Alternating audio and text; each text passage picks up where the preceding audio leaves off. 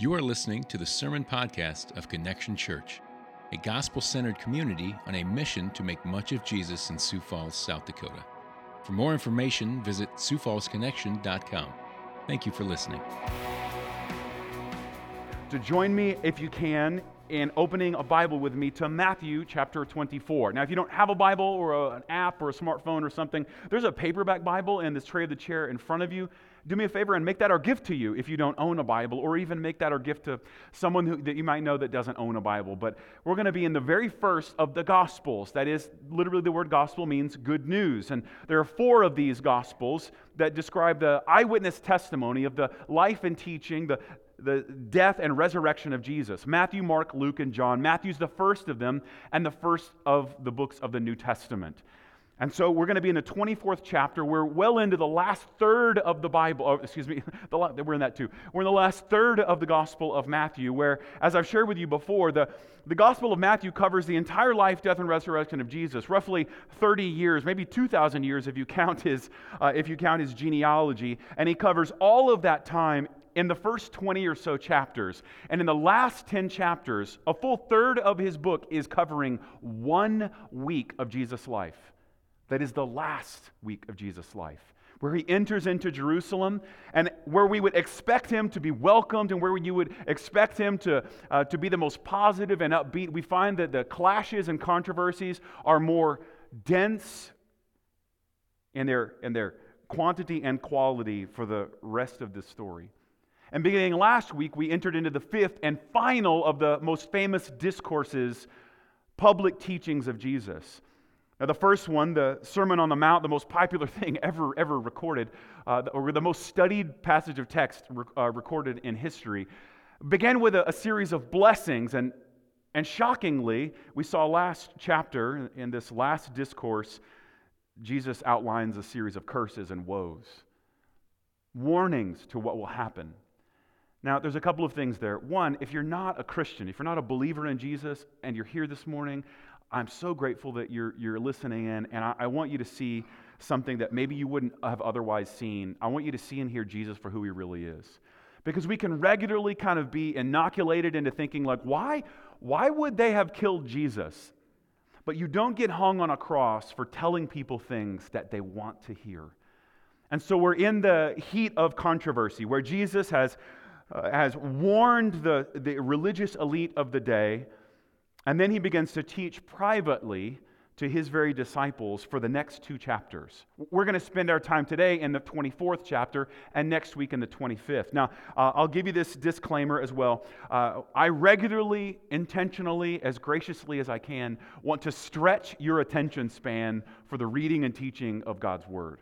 That is, I want to stretch your attention span uh, beyond what I, I know typically our attention span might be, which is kind of like a scroll scroll a few seconds, right? And so I, I, know that over the course of the reading, it's going to take several minutes to read the whole chapter. It's a, in, my, in my text, it's, I, I have larger print, but, uh, but that's just for me. And, and so there's two full pages we're going to read. Now, I know as we stretch our attention span to hearing from God, you're going to space out, you're going to go someplace nice and warm with palm trees, and I hope you enjoy it. But pay close attention. That's okay. As you make your way back into the room, pay close attention to the thing that captivates your attention. Uh, pay attention to the thing that maybe grabs your attention span and brings you back into South Dakota. So, as Jesus gives his warning and then explanation to his disciples, I want us to begin in Matthew chapter 24. But first, I'm going to give you a history. In the first century, uh, one of the most cataclysmic cultural events took place. As we're reading this text, Jesus is talking at roughly, give or take, 30 to 33 AD or CE depending how you want to calculate time. At 70 AD or 70 CE, the Roman army sacked and destroyed by siege, fire, and every single possible thing you can imagine the whole of the city of Jerusalem. The whole city completely destroyed. For the couple of centuries leading up to it, uh, Herod, one of the, one of the um, Roman governors of this occupied territory, had invested in an act of goodwill, trying to win over the people. And so he built what at this time uh, would have been, when Jesus is speaking here, uh, uh built one of the greatest modern, or uh, for these people, the greatest man made wonders of the world. That is the temple. Uh, and Josephus, a historian we rely on heavily here, tells us that if, if you hadn't seen this or if you hadn't marveled at this, that you hadn't seen the most beautiful thing in, in all of created in all the created world. And it was about to be finished, and, and as it was, outside of one temple, roughly 64 to 66 AD, uh, the historian tells us that, that there were some Roman soldiers or some Roman citizens and Roman leaders who were sacrificing birds or some unclean animals in and around one of the temples in, in Judea, in the greater area of Judea. This sparked a revolt, one of the, one of the greatest, most notable revolts. And so, in response to that, the Romans occupied all of Judea, sieged Jerusalem, and then proceeded to wipe it off the map and destroyed what was the greatest, most powerful landmark. Now, Herod invested so much time and energy and resources into it that every single stone was either a polished kind of marble or it was even gold plated or plated with some sort of valuable material. And as it burned, the people who pillaged and, and ransacked all of the temple began to collect as they were every single bit of valuable, every single bit of valuable material that they could possibly gather. All of that happened in 70 AD, a full 40 years after the text we're reading. I share that with you so that you will realize this is history past. This has already happened. But the, for the people listening to Jesus here 40 years before, it is yet to take place. So begin to lean in now as we hear Jesus predict the outcome of all things, beginning in verse 1. Jesus left the temple and was going away when his disciples came to point out to him the buildings of the temple. But he answered them, You see all these, do you not? Truly I say to you, there will not be left here one stone upon another that will not be thrown down. As he sat on the Mount of Olives, the disciples came to him privately, saying, Tell us, when will these things be, and what will be the sign of your coming and to the end of the age? And Jesus answered, answered them, See that no one leads you astray, for many will come in my name, saying, I am the Christ, and they will lead many astray.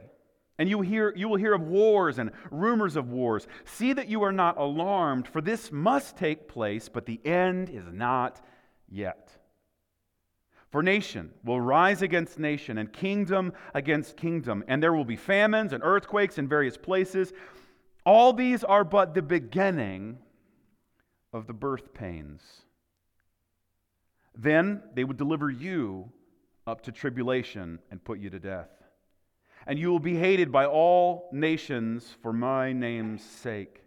And then many will fall away and betray one another and hate one another, and many false prophets will arise and lead many astray. And because lawlessness will be increased, the love of many will grow cold.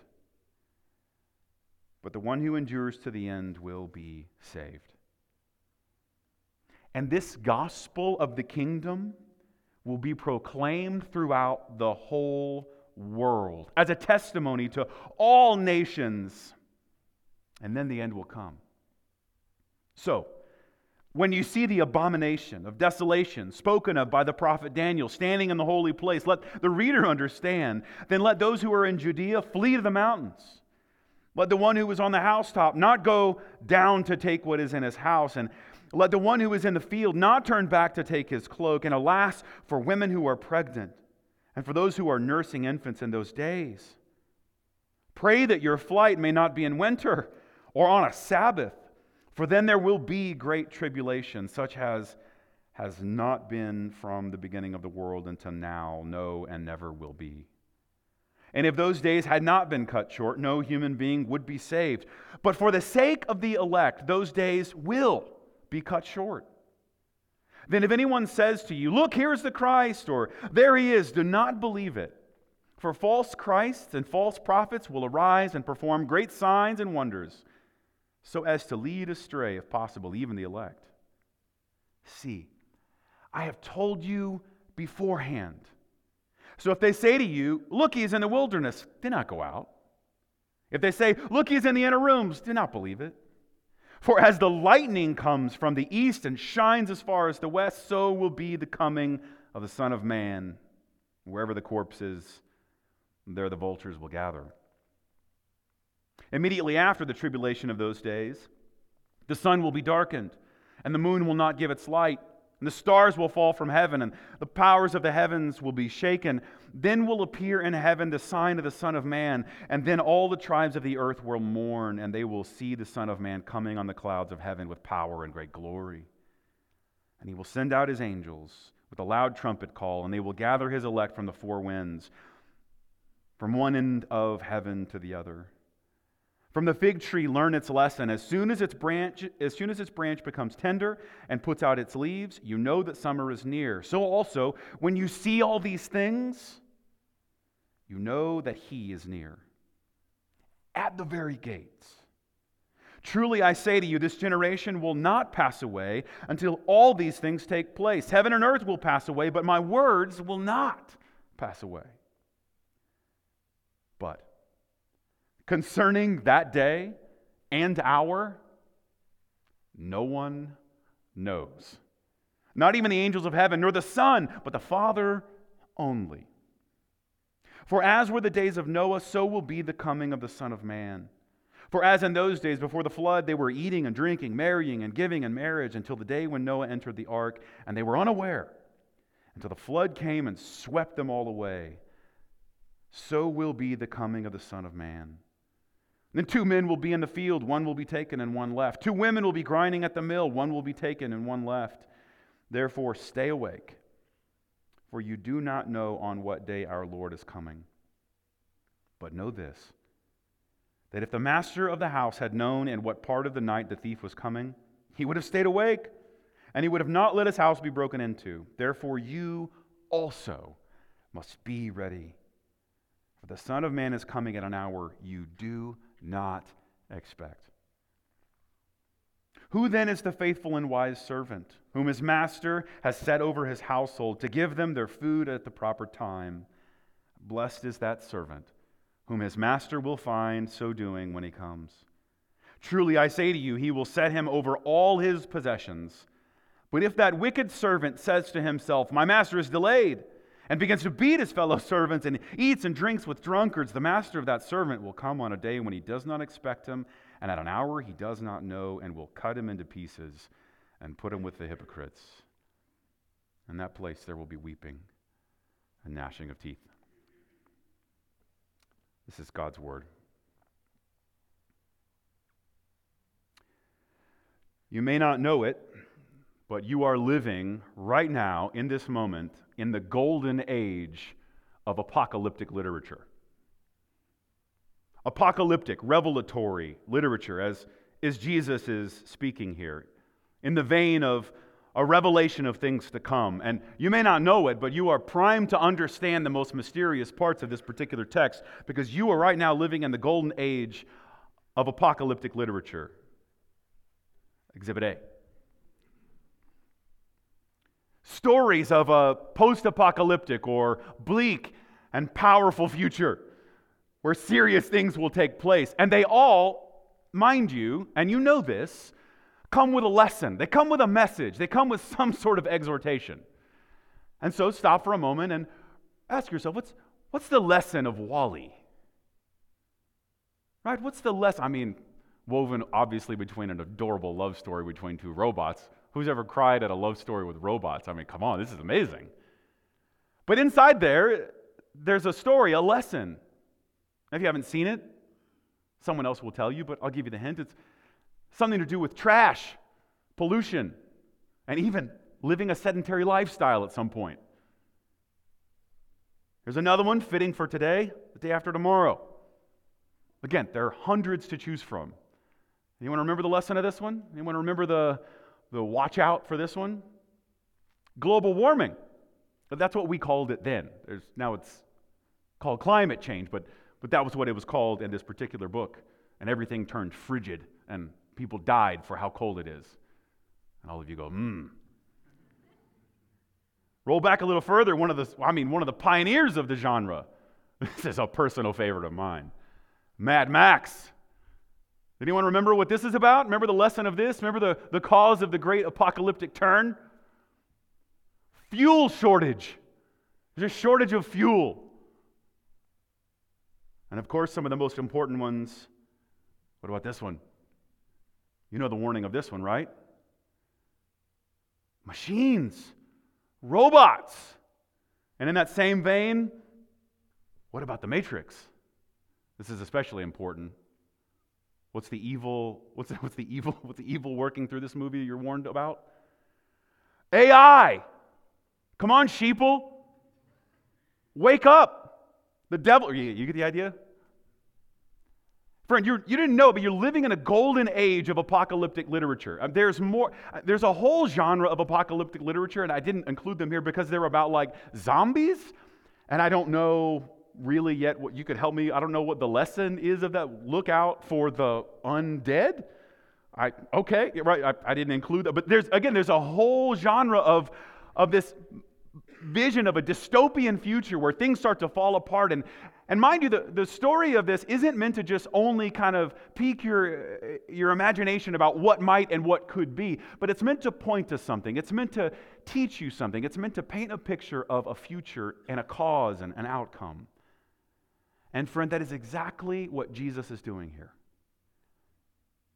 The genre of apocalypse, quite literally, the word apocalypse just means revelation. That's why the book of Revelation at the end of the Bible is simply it's, it, it's a revelation, an apocalypse, a, a revealing, an uncovering of that which is to come. It's revelatory. It's a genre of especially Jewish literature that, that thrived in the centuries before and after the coming of Jesus.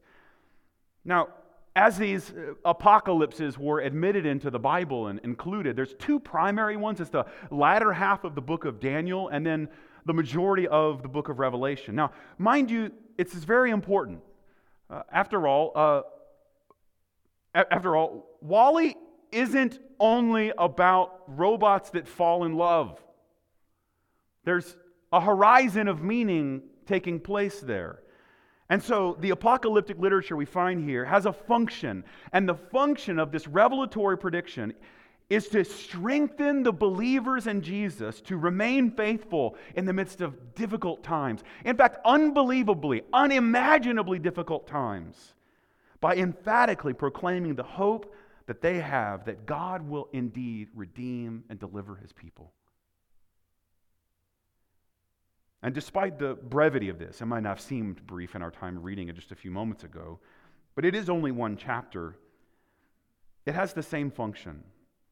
And the exhortation that Jesus offers here, as he paints a picture of the horizons of the future, immediate, near, and even far, the emphasis we have here is to exhort one another to faithfulness. The goal isn't the disclosure of heavenly secrets to puff up our own imagination or understanding. Or as the, proverb, the Proverbs would tell us, it, the goal is especially not to cause us to lean on our understanding, but instead to hear about the one who knows the future and trust that he'll take us there. Now, this is especially obvious in the next chapter, where he gives us a list of parables to describe how it is that we're to be prepared for this coming, this coming series of events. Now, a crash course on what's known as eschatology. All right? You don't have to remember that word, but in biblical interpretation, it's the study of the end. Now, again, you're living in the golden age of eschatology. You are regularly thinking about, talking about, hearing, and even reading about the way that people say things will end. We have an obsession at the moment with the end of things. If you just listen closely, again, whether you're, whether you're listening to movies and literature about it, people, people are sensing the, the changing of a generation, the changing of culture and society. And so there's a, a pretty profound amount of literature and conversation around the end of things. So, so you're more trained at this than you realize. We're regularly thinking about the end, or maybe just think of it this way what, what eventuality are you right now prepared for? What right now have you stocked up on? What are you subconsciously, until this moment when I ask it, thinking is going to get you through whatever's going to happen in the next 40 years? That is your eschatology. That is your belief in how you will make it through the difficult or even prosperous days to come. So there are different perspectives that, that take these horizons with either a literal or figurative interpretation. Now, here's the problem Jesus has mixed in here some very literal things and some very figurative things. He's thrown them all together. Right? My favorite one is he says at the end of all things, a star will come, the stars will fall to the earth. Right? That's a figurative statement. We all know, well, we don't know, maybe you don't know this, but I'll let you know. Your average star is larger than the sun, and it's and it's i mean you know exponentially larger than the sun and to draw close to it would be incinerated right so think, he's not saying all things will be incinerated per se, but he's saying something powerful. The heavens and the earth will come together. That which is far off and seems eternally distant will become near. You, you get the idea? And yet at the same time, he says things like this generation. Now, in these disputed texts, my goal in our time together is to go for the undisputed parts. My goal is to point to the exhortation, the lesson, the imperatives, the exhortations that Jesus offers here. And my goal is to point to Jesus. The goal is that we would trust Jesus in our future, not necessarily to know everything there is to know. And this is also found throughout the rest of the New Testament. John, as he's giving his own predictions, warns his disciples I still have many things to say to you, but you cannot bear them now. He's being very explicit. Like, I'm not telling you everything. I'm going to tell you what you need to know. I'm going to tell you what you ought to know. And I'll tell you everything you need to trust me as I guide you through the future. If that isn't enough, even after his resurrection, the, the disciples gathered around Jesus in the first chapter of the book of Acts, and they asked the same question, as if to, as if to say, after they had seen the death and resurrection of Jesus, they were like, yeah, but really, Jesus. You heard the list of questions that they, they asked here. Jesus, you say the temple is going to be destroyed. When is that going to happen? And how will we know that the end of all things has come? How will we know that, that you're going to come back and, and, and be the Messiah for us? And even after they saw him crucified and resurrected, they, they, they came to Jesus and were like, okay, no, really. And so they asked, when they'd come together, they said, Lord, will you at this time? You can hear, hear the answer. Is it, is it now? Is it now, Jesus? Lord, will you at this time restore the kingdom to Israel? Right? You can hear their, their nationalistic fervor. Like, will you come and will you bless us? will, you make, will you make sure to bless our nation? And he said to them, It is not for you to know the times or seasons that the Father is fixed by his own authority. What a, what a nice way to say, none of your business. It is not for you to know. But you will receive power when the Holy Spirit has come upon you, and then you will be my witnesses in Jerusalem and Judea, Samaria, and to the end of the earth. Did, did, you, hear, did you hear how the script turned? Are you going to bless our nation now? He's like, oh, no, no, no. This is none of your business. Your business is to declare the good news, not to this nation, but the good news for all the nations. And then when he had said these things, as they were looking on him, he was lifted up, and a cloud took him out of their sight. And while they were gazing into heaven as he went, behold, two men stood by, uh, stood by them in white robes and said, Men of Galilee, why do you stand looking into heaven? This Jesus who was taken up from you into heaven will come in the same way as you saw him go into heaven. So, we don't all agree on when or how these things will happen. But different perspectives do agree it will happen. What I would contend for you is that your posture is more important than your position. Let the text tell it wants to what it, let the text tell you what it wants to tell you. Uh, let Jesus, when he's being literal, tell you when he's being literal and trust him. And when he's being cryptic, we trust him. We trust. If Jesus says something that's mysterious that we can't fully understand, we actually trust what he says to his disciples. You can't quite understand that right now. Don't worry, one day you will. Trust me. Because when Jesus is cryptic and mysterious, it's important to know that he's doing it on purpose. There are two things then before we kind of dive through this text and like crash course on the, the first century history and also the end of all things. Number one, we, while we may be living in the golden age of uh, apocalyptic literature, we are also living in the dark ages of language with respect to things that are literal. Okay? The younger you are in the room, the more you are guilty of what I'm about to say. Forgive the next rant. Some things are literal and some things are figurative. Things that are literal are real, actual, tangible, and concrete. Things that are figurative, figurative are symbolic, right? They, they're a picture of something. And so when you say that something that's symbolic in a picture is literally true, I throw up. Just this last week, I, I was complimented by a teenager on my clothing, and they told me that literally ate and left no crumbs.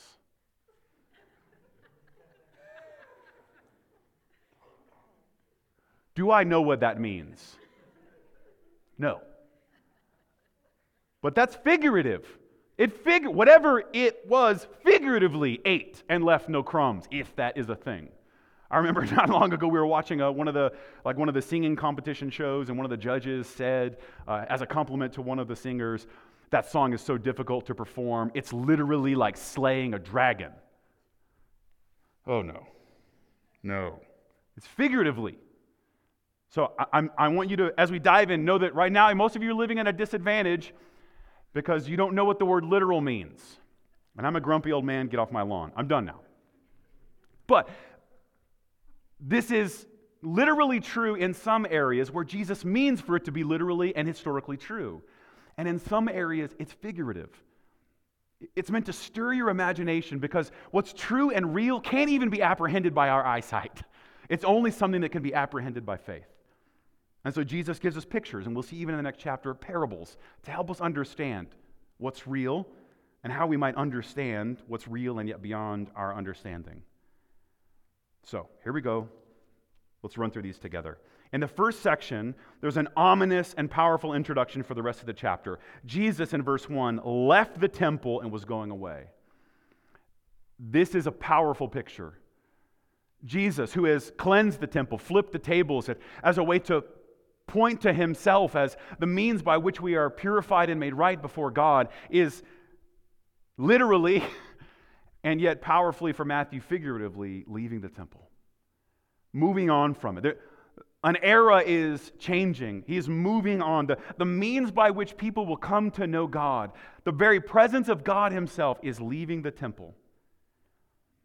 And the other Gospels give us a window into this, but the disciples evidently marvel. As I shared with you, one of the marvels of, of Herod's creation, of this beautiful second temple rebuilt.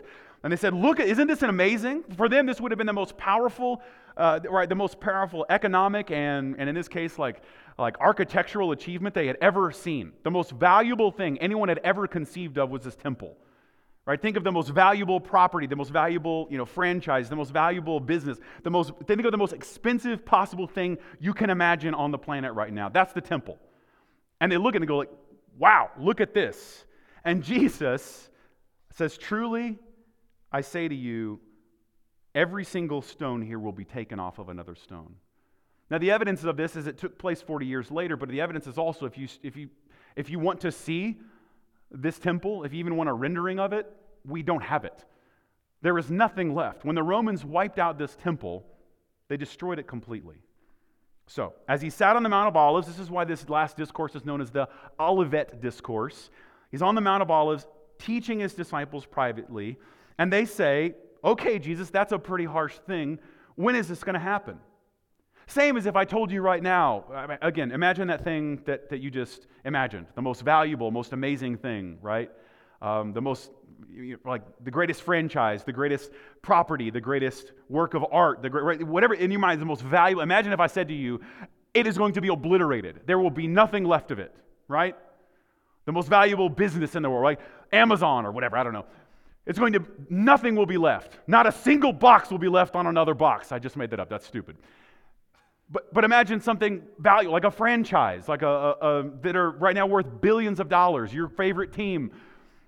Nothing will be left of it. Think of a, a beautiful architecture or, or, architecture. Think of like the, the pyramids in Gaza. If I were to say to you, or Giza, Gaza, don't, now, now I'm going to throw up. Think of the pyramids in Egypt, and I said to you, every single one of these is going to be obliterated. You'd be like, how exactly is that going to happen? When do you see that taking place? So they say, when is this going to happen? Jesus says, I'm going to tell you something powerful that you will be led, many will be led astray by. So here's the encouragements. I think there's nine of them. One, Jesus knows the future and holds it in his hands.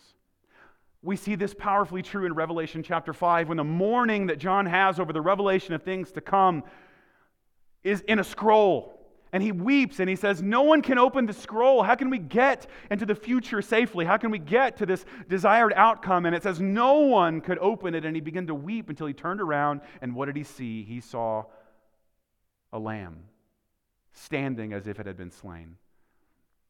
And then glory and majesty is ascribed to this lamb because he's able to open the scroll. And he walks up to God on the throne and takes the scroll, the future of all things, in one hand. Jesus knows the future, and he can hold it with one hand tied behind his back. Jesus knows the future. So begin, when he begins to encourage them about what's about to happen and even warn them about the things that will take place, you're meant to see something powerful. Jesus knows the future and you do not. So even as you find yourself like the disciples going like, what are you what is happening? Like what's even in this the uncertainty of this week if you find yourself going what's going on? What's going to happen? Stop for at least one moment and pause and realize the fact that you ask that question means you are not the savior and you are invited to know the one who is. He knows the future. He holds it in his hands. Look at the next section. Jesus is the true hope that satisfies, satisfies all our longings. Look at the warning he gives in, in verse 4. He says, over, over, over the course of the next couple of paragraphs, many will be led astray. There will be false saviors that will come along. Now, that might be literally true. That might be a person who says, I'm the Savior, right? You think there have been cults that have been sort of, I am, the, I am Jesus, I am the Redeemer, I am the new Messiah. But more often than not, it's simply a kind of like a false Savior. The kinds of things that lead us astray because we think it will give us what Christ alone can. Think of all the things that you and I look to on the course of a particular day for comfort, for peace, for assurance, for security, for safety. Every one of those can potentially tell a lie. They can tell a lie that they can save you, they can deliver you. But Jesus, we see here, no matter what is to come, is the true hope. And even as people are led astray to, to want and long for and be satisfied by lesser things, we know that Jesus is the true satisfier, the true redeemer. Next, we can trust the gospel until the end and proclaim it accordingly. Look at verse 14. The good news of this kingdom, the good news that we sing about, the good news that we remind ourselves with, the good news that hopefully I remind you of on a weekly basis. You can trust it. And not just today and not just this week. You can trust it till the end. Again, if you skip to the end, the language of the hymns and songs that will be sung around the throne of God are the same hymns and songs we sing today. Many things will come to an end, but we will still, again, we will still marvel at this gospel. Around the throne, we will sing glory and honor to the Lamb who was slain, who has purchased people from every tribe, tongue, and nation, peoples for himself that He will be their God. This is the song we sang this morning. This is the song we will sing forever. We will never stop marveling at the good news that the God of the universe has come to be with us and like us and for us. We can trust it. And so, as you see in verse 14, we can proclaim it. It will happen. It will happen, it says, to all the nations, and then the end will come. Now, he's not saying, right? He's not saying, you know, it, once, we, once we knock out all the people groups and all the nations have been, you know, have been infiltrated by missionaries, as it were, then Jesus will go like, all right, good, you're done now, as if we can usher in his kingdom. That's not what he's saying. He's saying that even to the last, even to the last, there will be people marveling and proclaiming this good news of Jesus. Nothing will silence it. And so we can then proclaim accordingly. This means practically for us every single Sunday, many of you in the room wish I would talk about something else, right? Even now, you're like, when is he going to get to that part where he endorses or condemns this political party, right? When is he going to, right? And, this, and there's no shortage of hot takes on any particular topic right now, right? And and any given Sunday, I know many of you are like, I wish you would give me a hot take, but here's why I will continually frustrate you. My goal is, if I'm doing anything any good, is to serve you by saying, that won't satisfy you. That isn't the thing we'll be talking about at the end. the Lamb who was slain, victorious over sin, death, and hell, on behalf of those who would repent of their sins and look to him for hope. That is the good news that we will be talking about forever. And so mornings like this are simply a dress rehearsal. Look at the next paragraph. Jesus' chosen people will not be overcome. You get this picture, and the language used here is that even though awful things will coming will be coming, the awful things will not overwhelm, and the language there is the elect. That is, the ones chosen by God. Now, I know many people, uh, this, this is just a side here. Many of us would think, uh, you might be here thinking, I'm going to contemplate choosing Jesus. And I'm so grateful. I want you to choose Jesus right now. I want you to choose to love and serve Jesus. He's worth it. He's, no, no one is more famous, no one is more powerful. This more, choose. Give your life to Jesus. Trust Him, turn from your sin, follow Him, give your life. Write, write a blank check with your life and slide it across the table to Jesus. And yet, our hope is that He has chosen us. Our hope is not that we will keep our grip fast onto Him.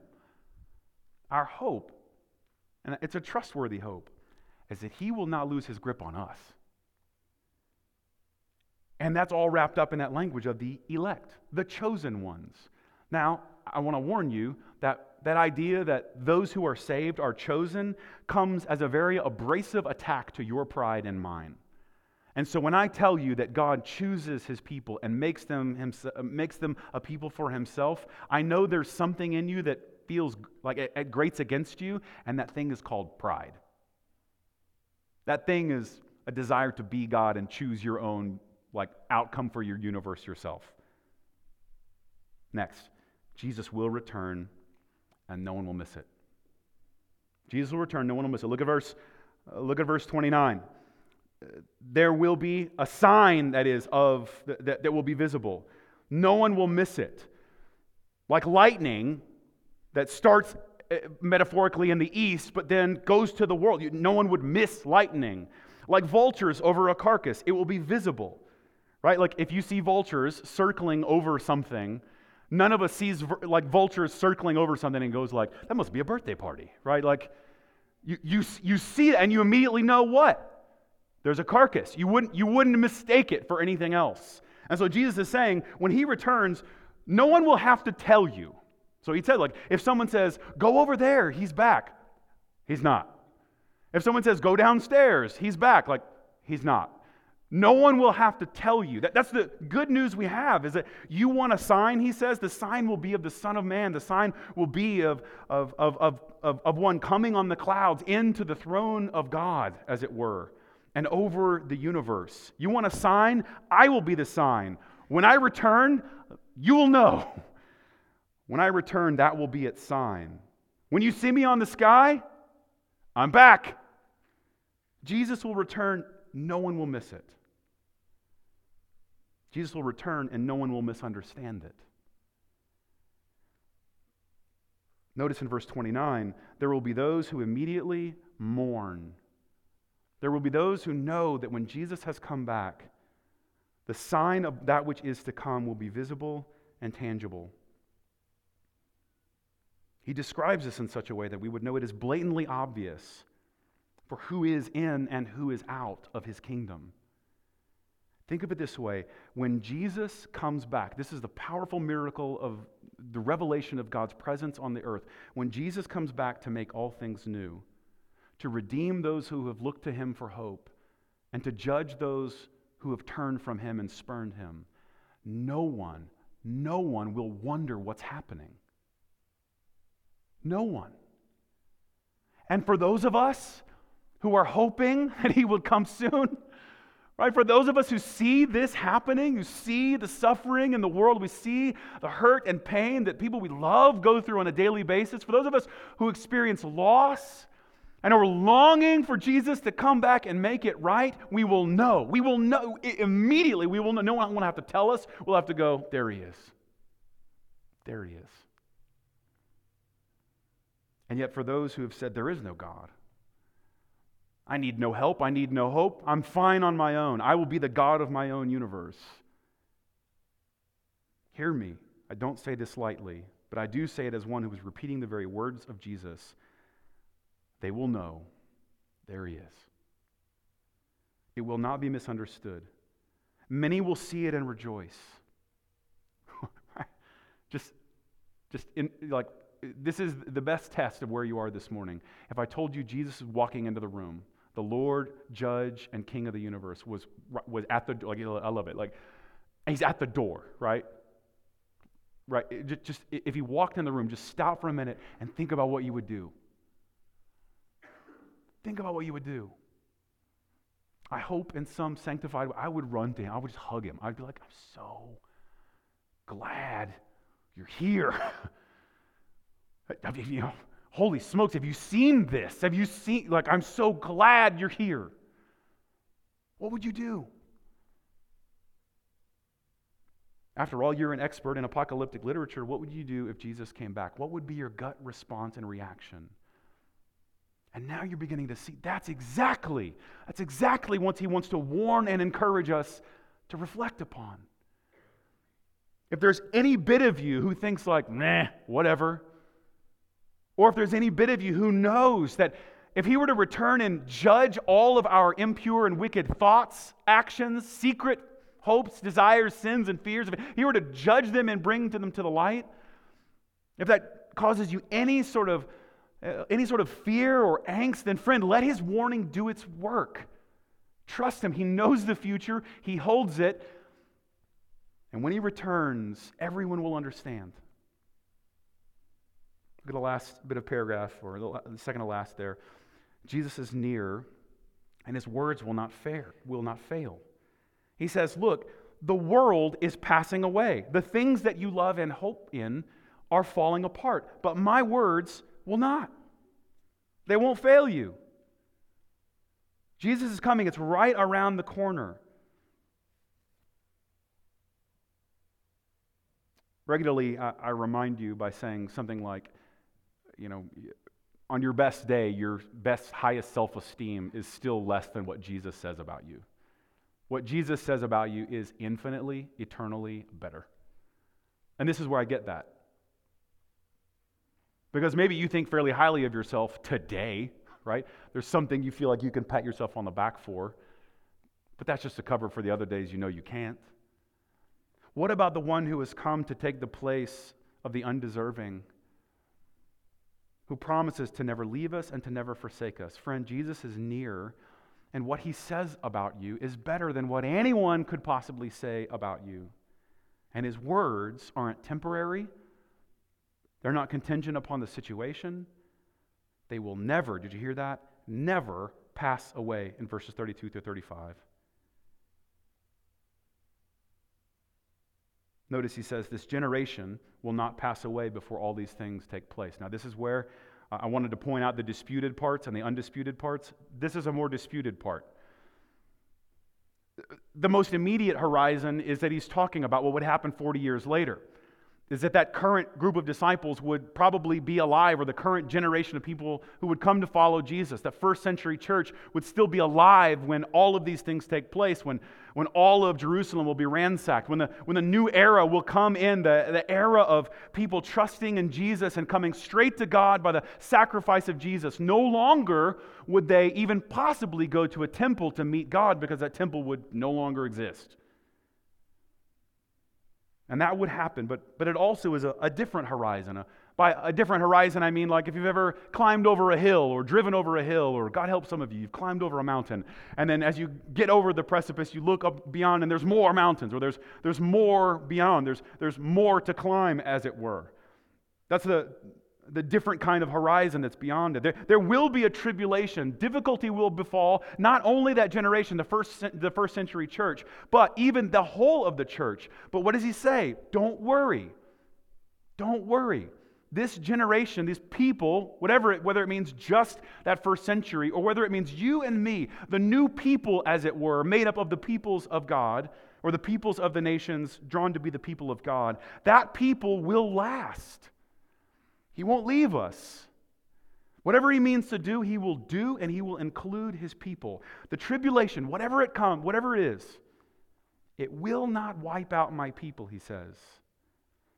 those that are at the center of God's redemptive purpose will remain. Jesus will come for the ready and shock the unprepared. When he comes, see this in verse 36, all the way to verse 45, there will be people that know he's coming for him, and they will rejoice. And there will be people that know he is coming for him, and they will weep. Friend, hear the warning for what it is. Fear, in and of itself, is not a motivation for faith. That isn't what Jesus is trying to do. Jesus isn't trying to scare any one of us into trusting him, right? Uh, and that, and that, that I know even in my own, in my own lifetime, I've seen as, as a, a, very, a very unsatisfying and unhelpful motivation to come to Jesus, right? Well, come to Jesus so you don't go to hell. Go, come to Jesus so you don't suffer. You don't even have to like Jesus to buy up you know, into that proposition. You just have to not want to go to hell. It's like, did anyone want to go to hell? Yeah, totally. If hell's real, I totally want to burn in it forever. No one has ever said that. It's uh, like self preservation makes it impossible to say such a thing. But that in and of itself isn't motivation enough. What's he saying? I'm coming back. And let that right? Let that, let that beautiful picture, what would it look like? Just think for just a moment. What would it look like if Jesus came back, came into the room, and you knew in the depths of your soul that he came back for you? Friend, that is what you and I are offered by God's grace through the gift of faith.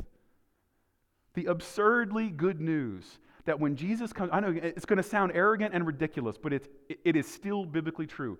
When Jesus comes back, I will be able to say, He's coming for me. And, and you'll be like, Well, how can that be? I know you. And I'll go, That's absolutely right. It's grace.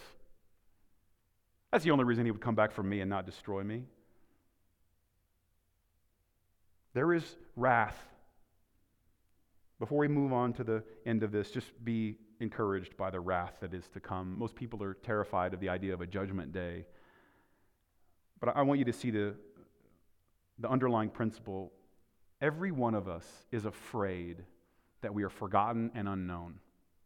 Every one of us fights a daily fear that we're insignificant, meaningless, unloved, uncared for. Hear the good news of Judgment Day. Every single thing in this universe is known by God. Every single thing. He knows every single thing. Every injustice that you've either experienced or witnessed will be made right. Every awful thing that has been done will be undone.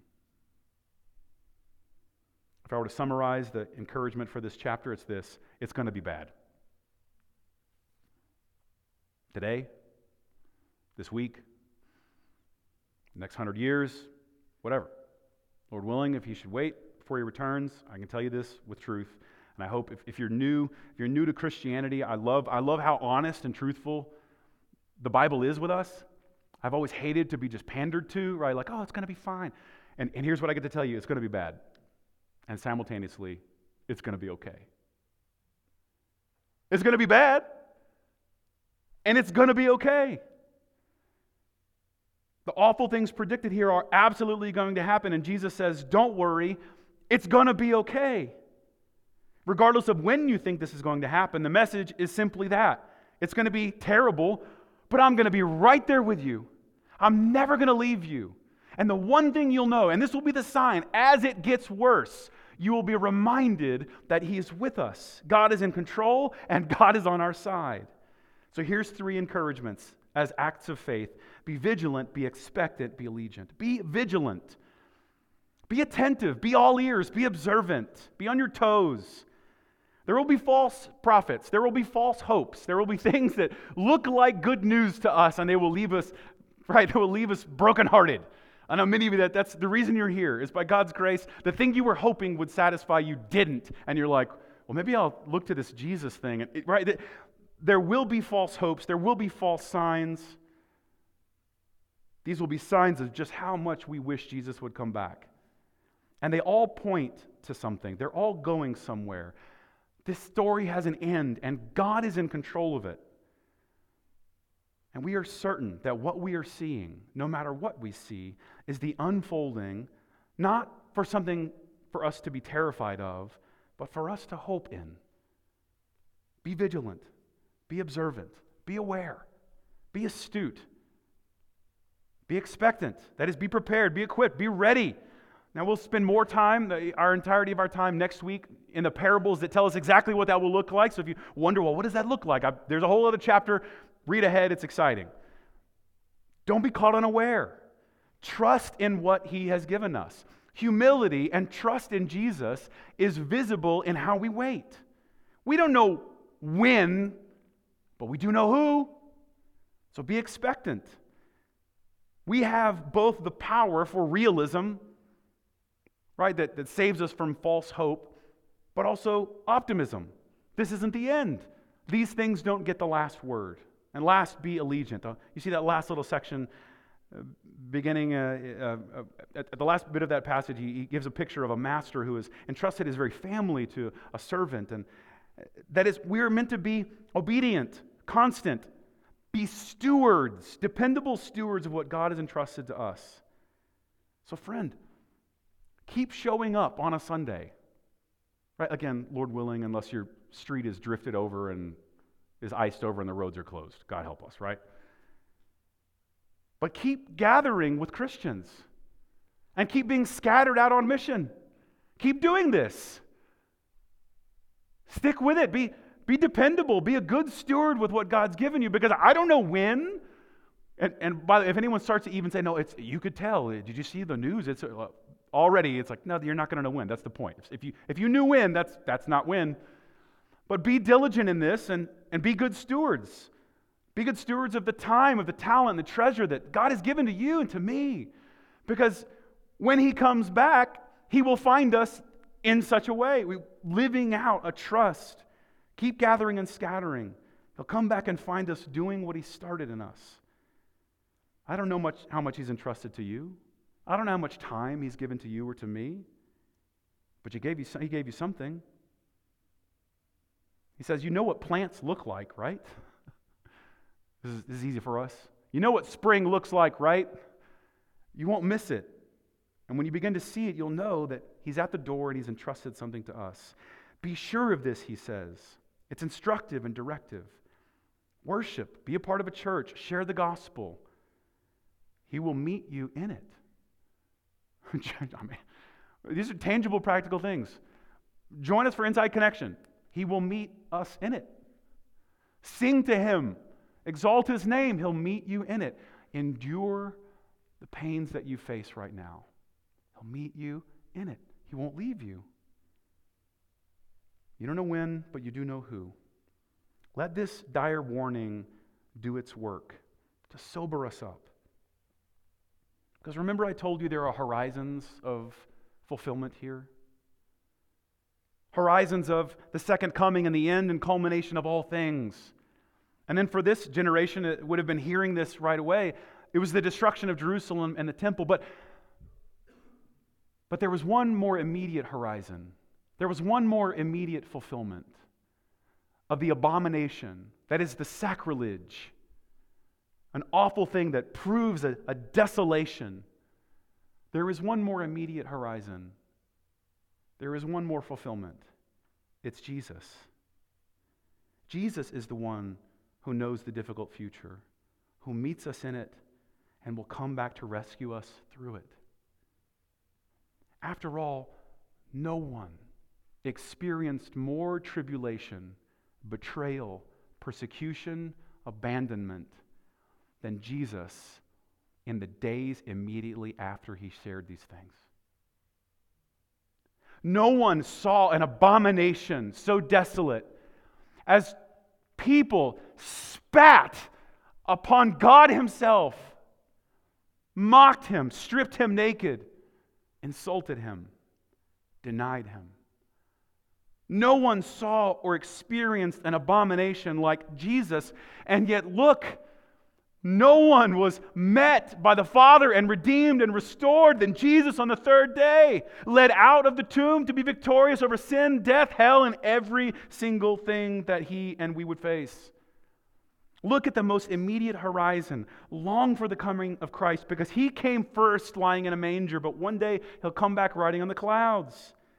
The first time he came in humility to bring salvation and hope, but the next time he will come to bring justice and execute judgment.